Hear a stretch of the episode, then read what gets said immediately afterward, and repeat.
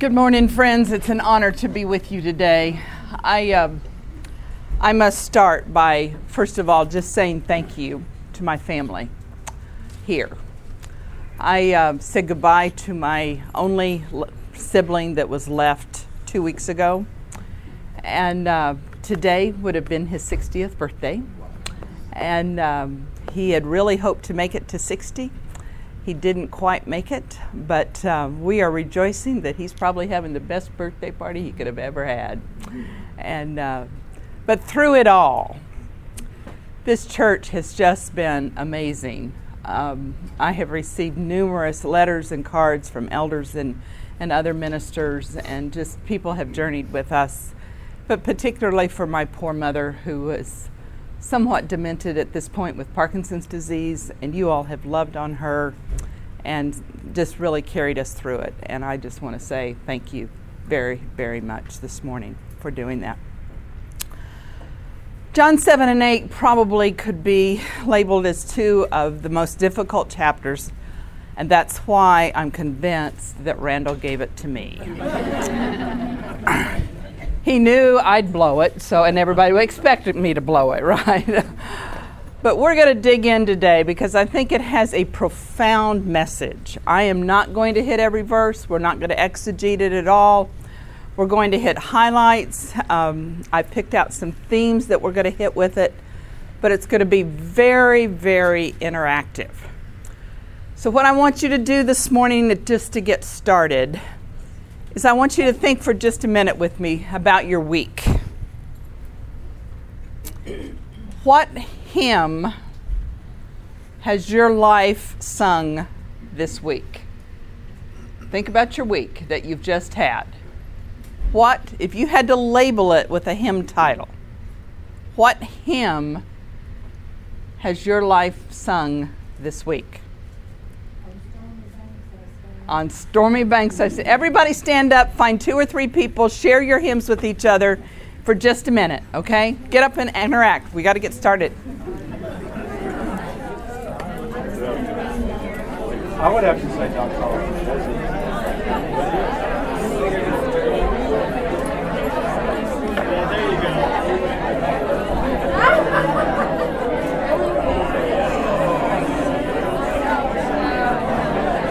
Right here. She needs a partner. What are we doing? I just walked in. I missed the prom. What hymn did your life sing this week? In my luck. Okay.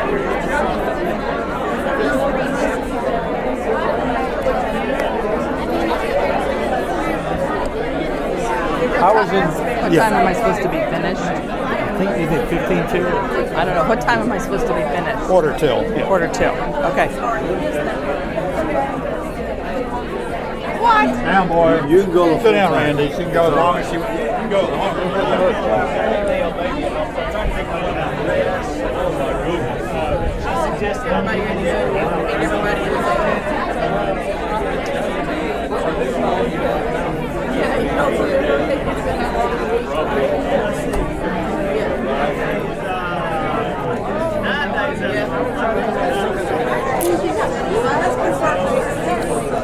Start the ducks. Sneak up here. These got returned to me. Thank you. Thank you. You're thank welcome. you. And I was like, I'm Okay.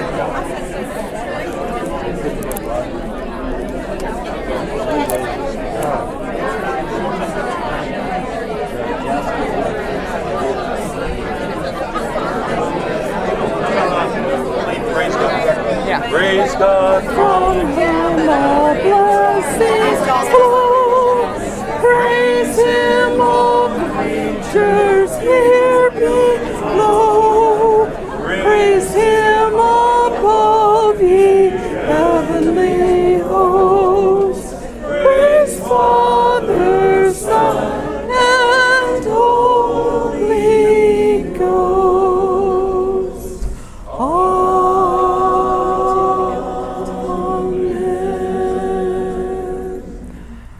prayer this morning as we begin.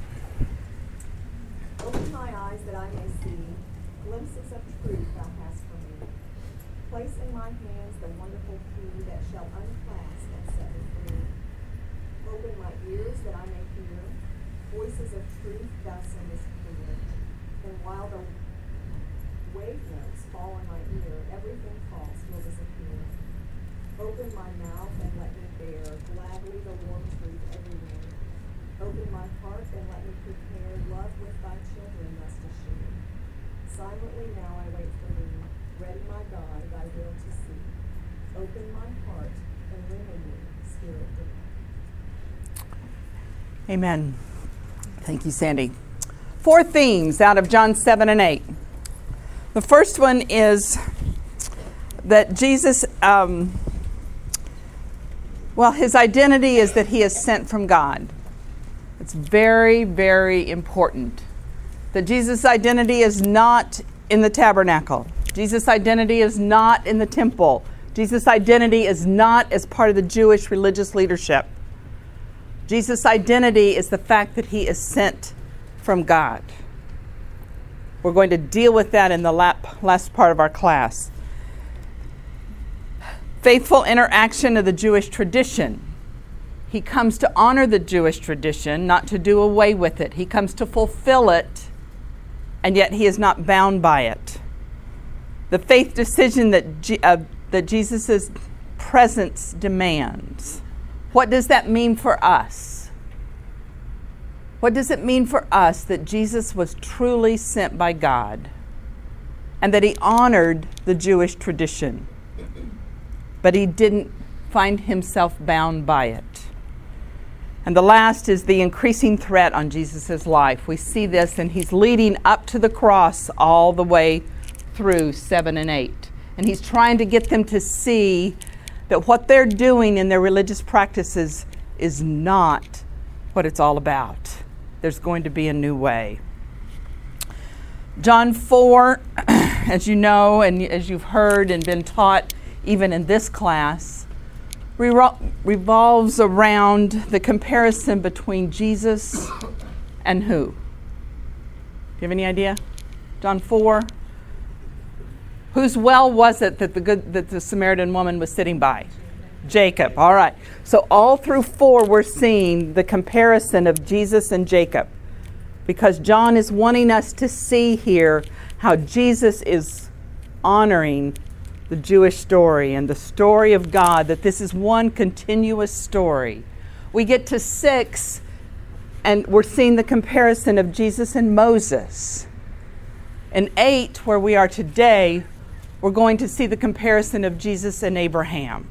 It's a faith story. Where is your faith today? Is the faith in the Feast of the Tabernacles, which will be the shadow of what we open up with, in the religious and traditions that we stand on? Or is it truly in the interaction and the life you have in Jesus Christ that's given to us by the Spirit? Where is that? Let's open our Bibles to John 7. Hilton, would you read those first 13 verses for us? John 7 1 to 13. And after these things, Jesus was walking in Galilee, for he was unwilling to walk in Judea, because the Jews were seeking to kill him. Now, the feast of the Jews, the feast of booths, was at hand. His brothers therefore said to him, Depart from here and go into Judea, and your disciples may also behold your works which you are doing. For no one does anything in secret when he himself seeks to be known publicly. If you do these things, show yourself to the world for not even his brothers were believing in him. Jesus therefore said to them, My time is not yet at hand, but your time is always opportune. The world cannot hate you, but it hates me because I testify of it that its deeds are evil. Go up to the feast yourselves. I do not go up to this feast because my time has not yet fully come. And having said these things to them, he stayed in Galilee. But when his brothers had gone up to the feast, then he himself also went up, not publicly, but as it were in secret. The Jews therefore were seeking him at the feast and were saying, Where is he? And there was much grumbling among the multitudes concerning him. Some were saying, He's a good man. Others were saying, No, on the contrary, he leads the multitudes astray. Yet no one was speaking openly of him for fear of the Jews. Thank you, Hilton.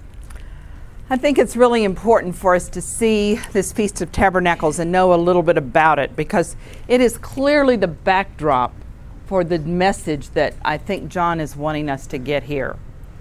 The Feast of Tabernacles was one of the three pilgrimage festivals that the Jewish people observed. Do you know what the other two were?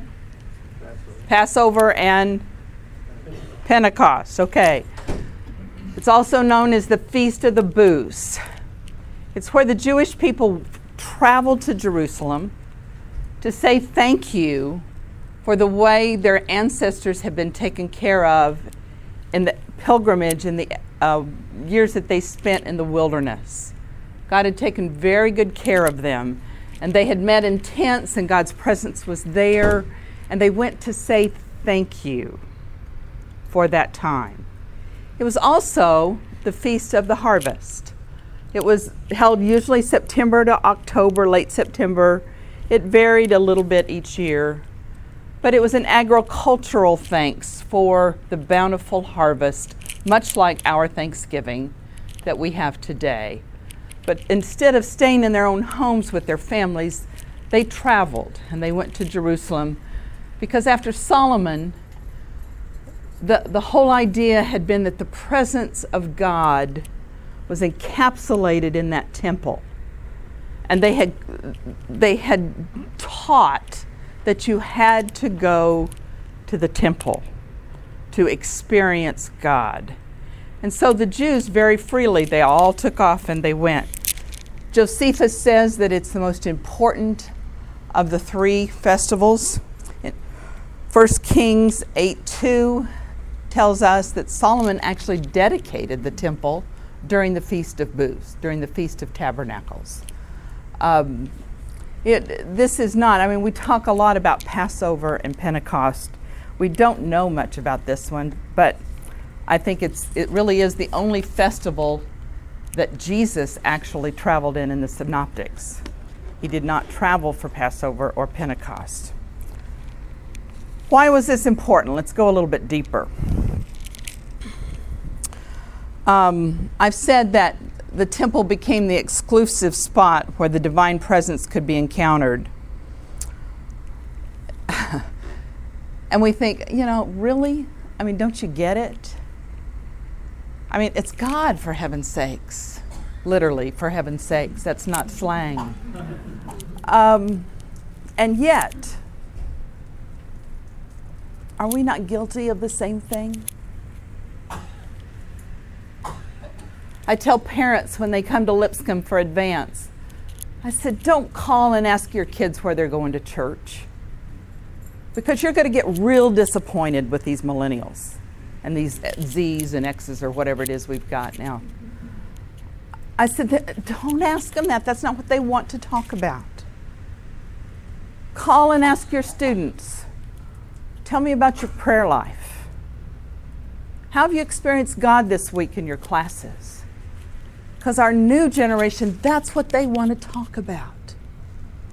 Our generation is where do you want to where are you going to church? Randy and I are often asked as kind of the litmus test for the purity of Lipscomb University. Does Lipscomb still have chapel? And we can gladly and proudly say, yes, we do. But that's not the question. I'm absolutely convinced that we could have chapel every single day and students could come in there and we've had students that do this. They come in and they sit and they go to chapel every single day and they leave without faith and we have failed them. This was the tradition and this was what was going on. Unless we look at them and say, come on. We need to look at ourselves and say, you know, what's going on? And how much are we encapsulating the presence of God in this building here? How much are we measuring our spirituality by how often we attend the festivals that go on? And is that really what it's about? Is that what Jesus was teaching us in John 7 and 8? Jesus came and said, It's neither in a tent or a temple, but it would be fully and finally manifested through a cross. Both pointed the way of the day when uh, God would dwell in the hearts of believers and after the barrier of sin had been removed because of the cross and through the cross and the new covenant that God would have with his people. Jesus' very own brothers didn't get it. They didn't understand. they said, why, uh, why, don't you go on and, and get up there to that temple and, and well, just affirm the disciples that are in Jerusalem. You know, like go tell the people of Nashville that um, you really can do these deeds, that, that you really can manifest miracles. And so, therefore, you must be who you say you are. And Jesus said, Not going to happen. That's not what it's about. They didn't get it. They went on and left him. He said, It's not yet my time. And yet, it was his time. Because he followed them, but he followed them in secret. He followed them alone. Ever been there? Where you just simply couldn't follow the crowd and play the game anymore? You had to stop and think about what was real. You had to just get out and seek God on your own. I pray you have. Jesus went and he couldn't keep his mouth shut. He wasn't supposed to keep his mouth shut. He had to give them a clue of, hey, friends, there's more to this story. There's something else going on here and he argued with him. And this is what we see in 7 and 8, and that's why we're not, it's just continual conflict and response, and conflict and response, conflict and response, all the way through 7 and 8. I encourage you to go back and read it, but I want to look at big pictures here and not get down into the depth of the conflict. Let's skip on over to 37 and 39.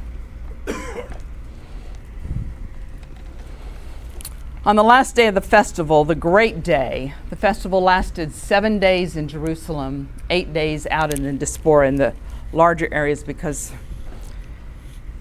there were some that didn't go to Jerusalem. But on the last day, the great day, while Jesus was standing there, he cried out, Let anyone who is thirsty come to me and let the one who believes in me drink. And as the scripture has said, out of the believer's heart shall flow rivers of living water. Now he said this about the Spirit, which believers in him were to receive, for as yet there was no Spirit, because Jesus was not yet glorified. Does your Bible read like that?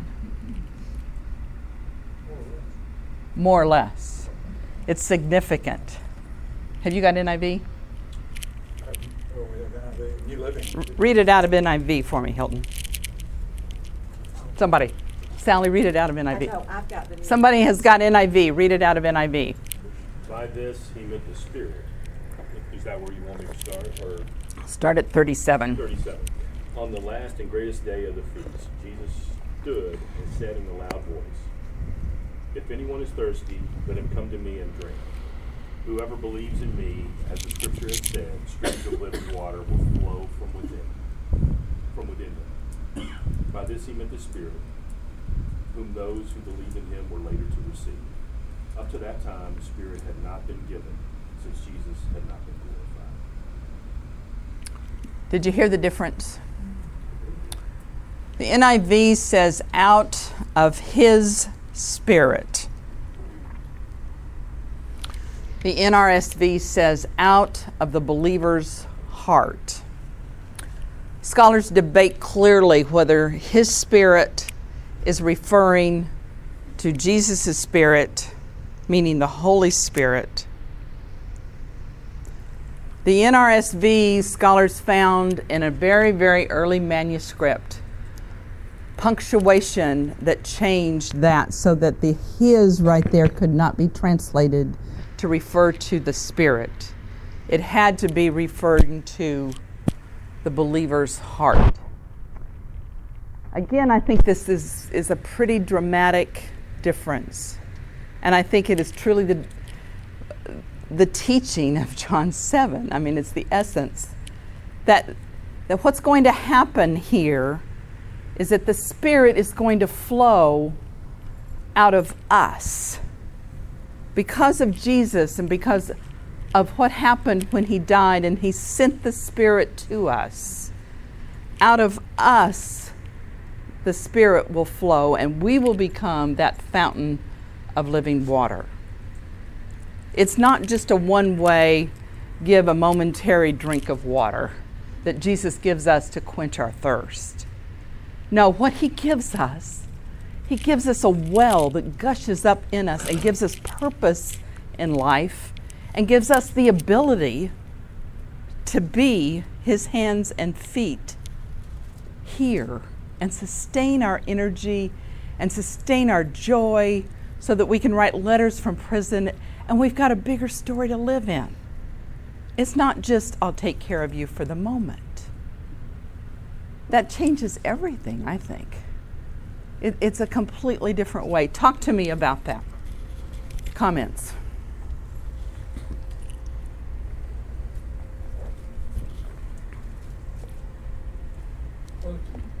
Real easy to lapse into a kind of a selfish form of Christianity where it's me, me, me. I'm looking to be inspired. I'm looking to be lifted up. I'm, I'm not getting anything out of this.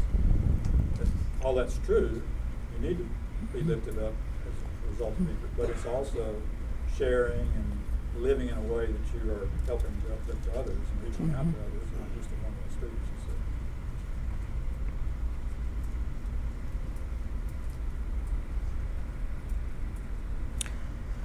On the last day of the festival, the great day, while Jesus was standing there, he cried out, Let anyone who is thirsty come to me. Dry, poached,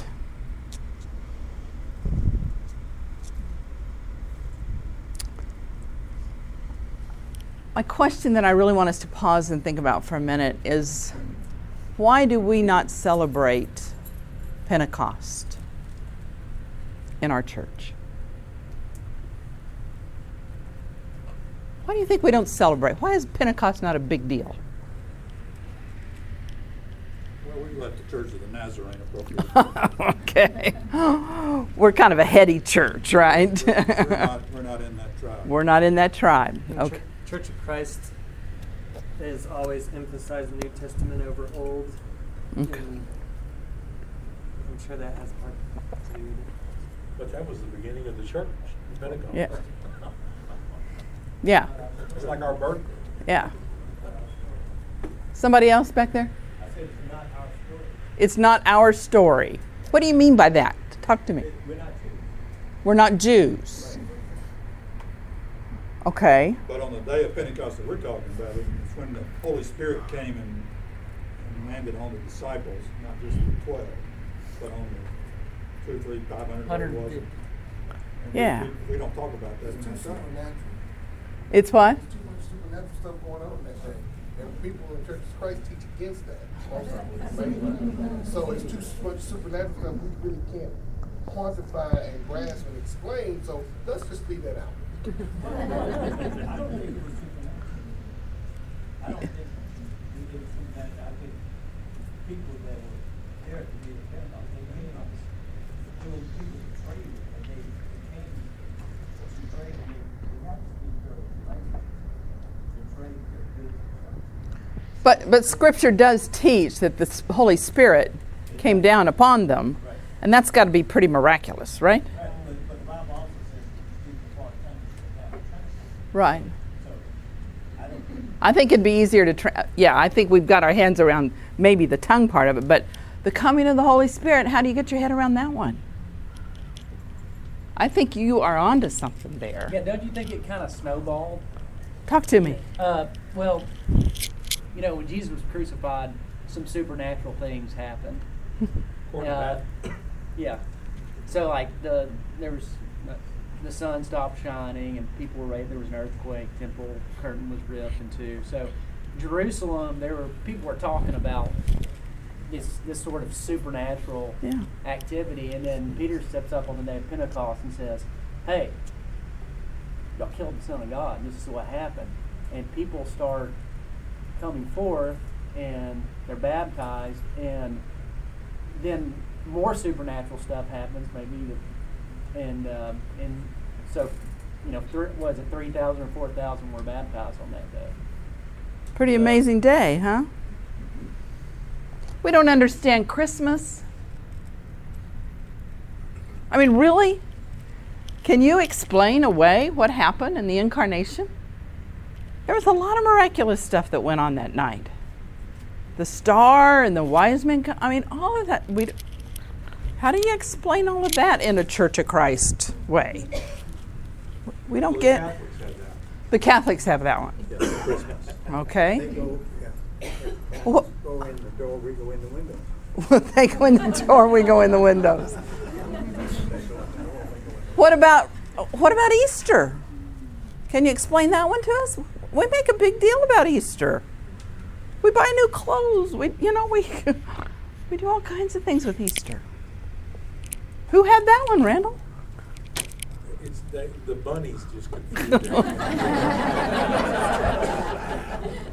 I think, I think all of the, I'm, I'm old and I've been. Aren't we all? Forty-five years and I, I, I, so I was there back in the times, you know, that a lot of this was taught and caught and, and people practiced it. And basically, the, the message was, and I was joking about that, but that's, that was the old line. If the Baptists go in the door, we'll go in the windows, you know.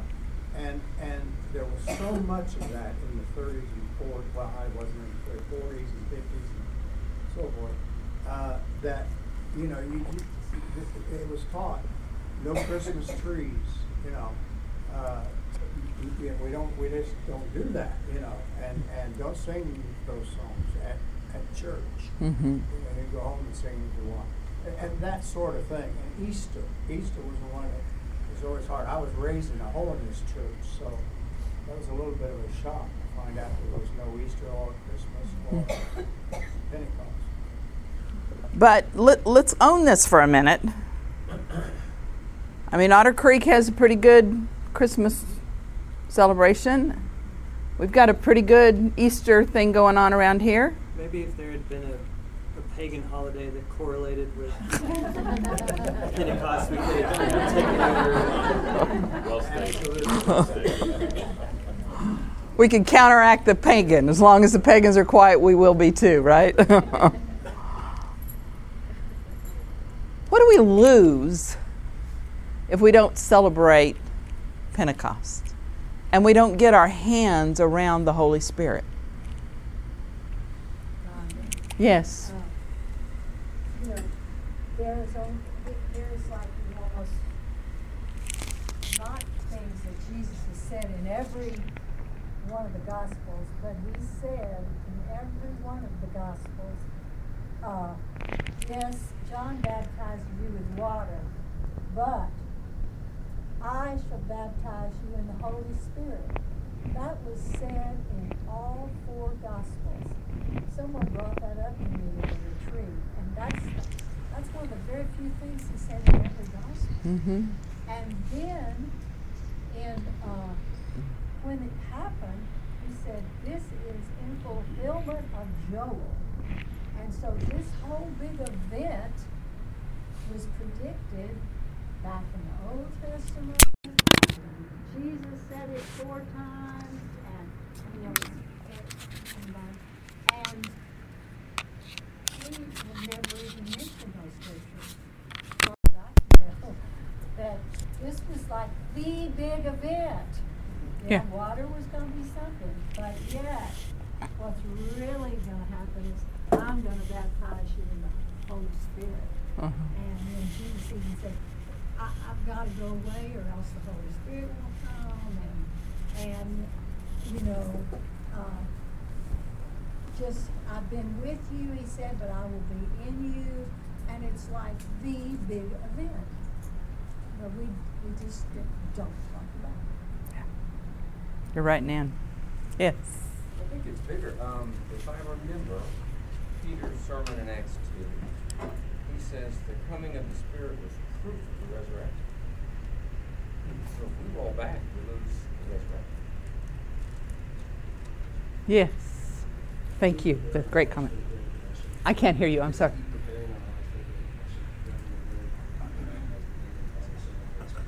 He's preparing our hearts for the Great Commission, baptizing them in the name of the Father, the Son, and the Holy Spirit. I think we can handle the part where it says the Spirit's gonna come like a wind, Uh huh. and it's gonna come in different ways, and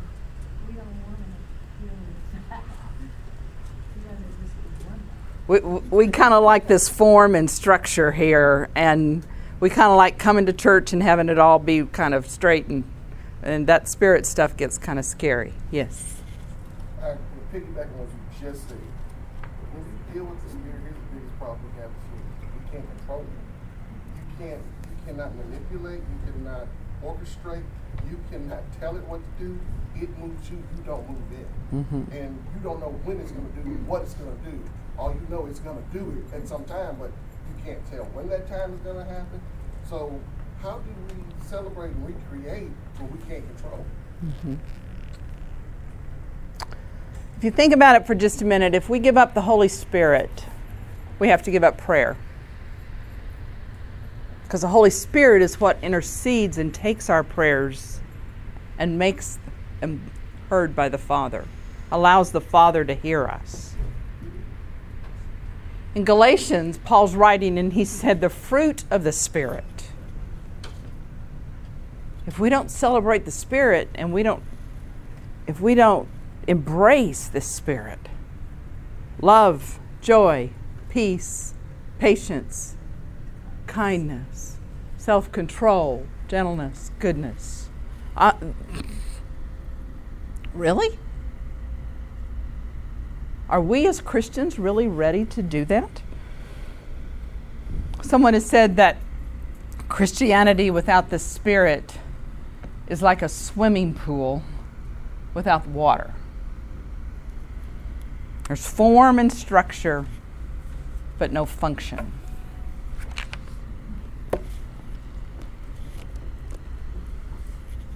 Christianity without the Spirit is like a swimming pool without water.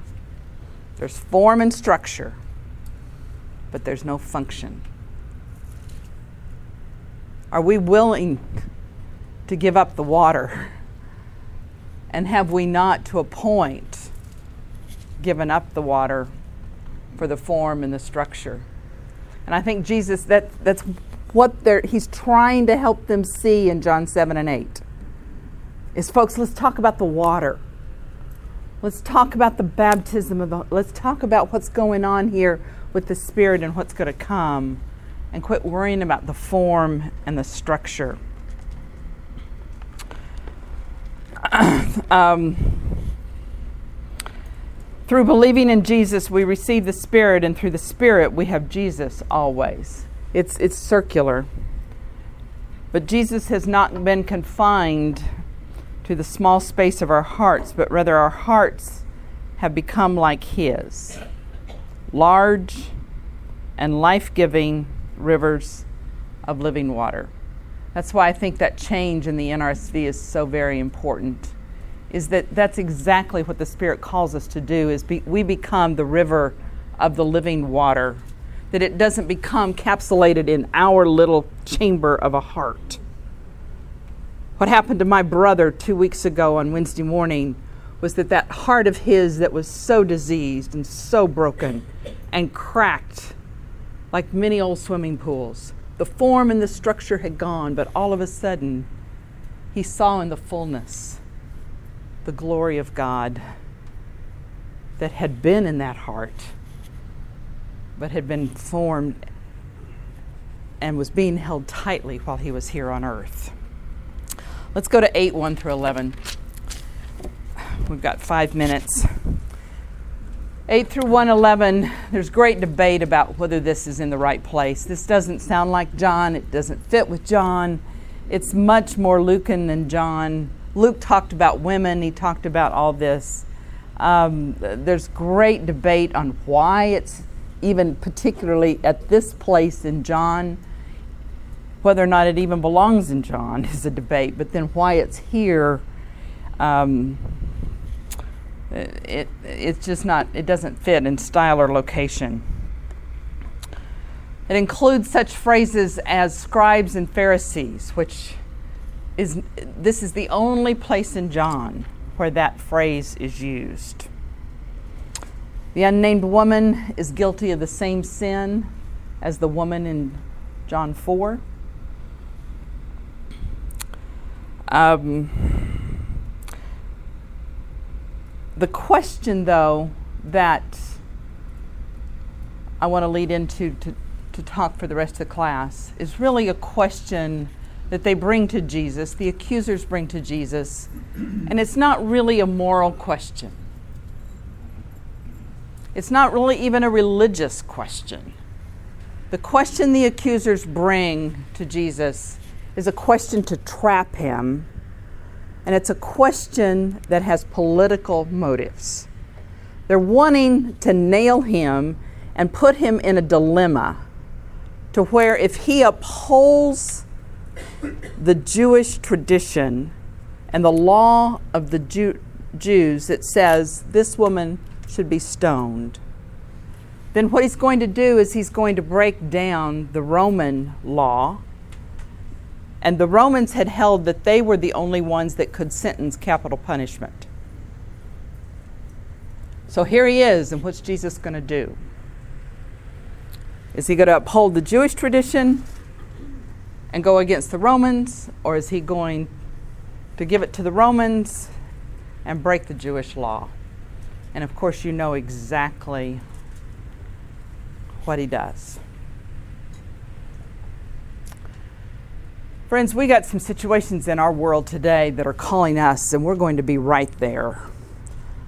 I'm going to ask Randy to come and share one that we're dealing with very tangibly, that we need your prayers on. But this is your issue, not just a higher education issue. Randy, talk to us about the, the ruling of the Canadian Supreme Court and what's going on in higher ed right now. Well, obviously, in our country, we're wrestling with uh, a lot of values that clash in the way we ultimately resolve those in a secular way is to go to the Supreme Court. Uh, two weeks ago in Canada, uh, a Supreme Court decision came down that's been in the works for uh, in moving that direction for a number of years. Uh, there's a school in Canada called Trinity Western, which is a uh, Christian college, uh, and they wanted to start a law school, but they wanted to apply in the law school uh, their standards in terms of uh, a fairly traditional sexual uh, behavior guideline. And uh, the bar essentially said, we won't accredit your school if you apply that standard. And so this conflict between uh, at least their sincere religious beliefs in uh, sexuality and a traditional view of marriage came in conflict with uh, the secular folks that would have to say yes to the school, went all the way to the Supreme Court, and uh, the Supreme Court of Canada said, well, our job is really a balancing job. We have to weigh the rights of those who want to practice whatever they want to practice and the rights of this school to uh, limit in some way those practices. And uh, they ruled against the school uh, and against its accreditation and against its establishment in a way that is, is interesting because they simply said there's not a, a piece of morality that comes in here. There isn't a judgment that comes in here. We just kind of have to weigh all of this, and we want to be protective of these folks here. Uh, we're only one Supreme Court case away from that here. We have two cases at the Court of Appeal right now uh, that will determine whether uh, non-discrimination applies uh, in employment in Christian institutions. That can include both Christian colleges, could also even include churches. And so that Supreme Court case, that's not unlike the Canadian case, uh, will be decided uh, in the next year or two. And so I, I think it's just an example of how we Christians are living in a secular world, uh, and, and we see that conflict just like in the first century uh, repeat itself over and over again. We're not immune to uh, those moments. And in saying all that, don't take me wrong. I'm not suggesting that we not be uh, fair and, and very, very gracious uh, to people who have different views than we do. That's not the point. The point is that when the court says it's just a matter of balance, uh, almost uh, any trend in society then could win the day. And that trend is probably uh, not then going to be always be reflective of a biblical pattern. What I want you to hear, though, today, thank you, Randy, is we're going to be asked to make decisions in our day of human rights versus religious rights. And lest we become just like Pharisees and just say, well, of course religious rights are going to rule. Absolutely. They've got to rule. Religious, I mean, we ought to be able to do what we need to do to follow Scripture. I think John 7 and 8 has a story for us that we've got to read. And to the point of saying, friends, we've got to get the questions right. The question is not the form and the substance. The question is, what is God doing here? We think we know. Two kinds of thought that I encourage you to always avoid. And one is that God is not doing something. As we face these dilemmas in our culture, God is up to something, and God is right in the middle of it, and He's doing something.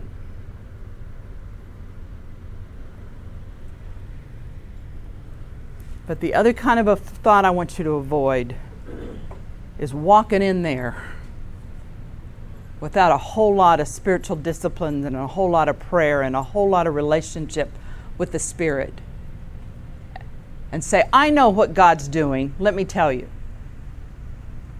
Because that's exactly where the Pharisees were. That's exactly what's going on here in John 8. They don't get Jesus. Jesus had come to completely change the paradigm, completely change what was going on. And could we be in that kind of situation right now? Let's not miss it. Phyllis Tickle, in her book called The Great Emergence, says that about every 500 years, God does something really amazing with His church. If you go back 500 years from right now, you have the split of the Roman Catholic Church. You have Martin Luther. So we have the Catholic Church and the Protestant Church splitting. You go back 500 years from that, and you have the split of the Orthodox Church and the Roman Church. You go back 500 years from that, and you have the canonization of Scripture. You go back 500 years from that, and you have the incarnation of Jesus Christ. You go back 500 years from that, and you have the monarchy. You go back 500 years from that, and you have Abraham. Could it be? And there's a lot in that book I don't agree with. But she argues that we're about 60 years into it. And people will look back on the era that we're living in right now, and it will be as significant as some of those transitions. Let us not go forward as people thinking we know exactly what God is doing because of the form and culture and structure we've had and miss what the Spirit is wanting to pour out on us in new life. There's an amazing story out there. And the question is are we going to live by faith are we going to live by form? And I think John 7 and 8 are calling us to live by faith in a story and a God that will bring us life like we've never known it. Bless you this week.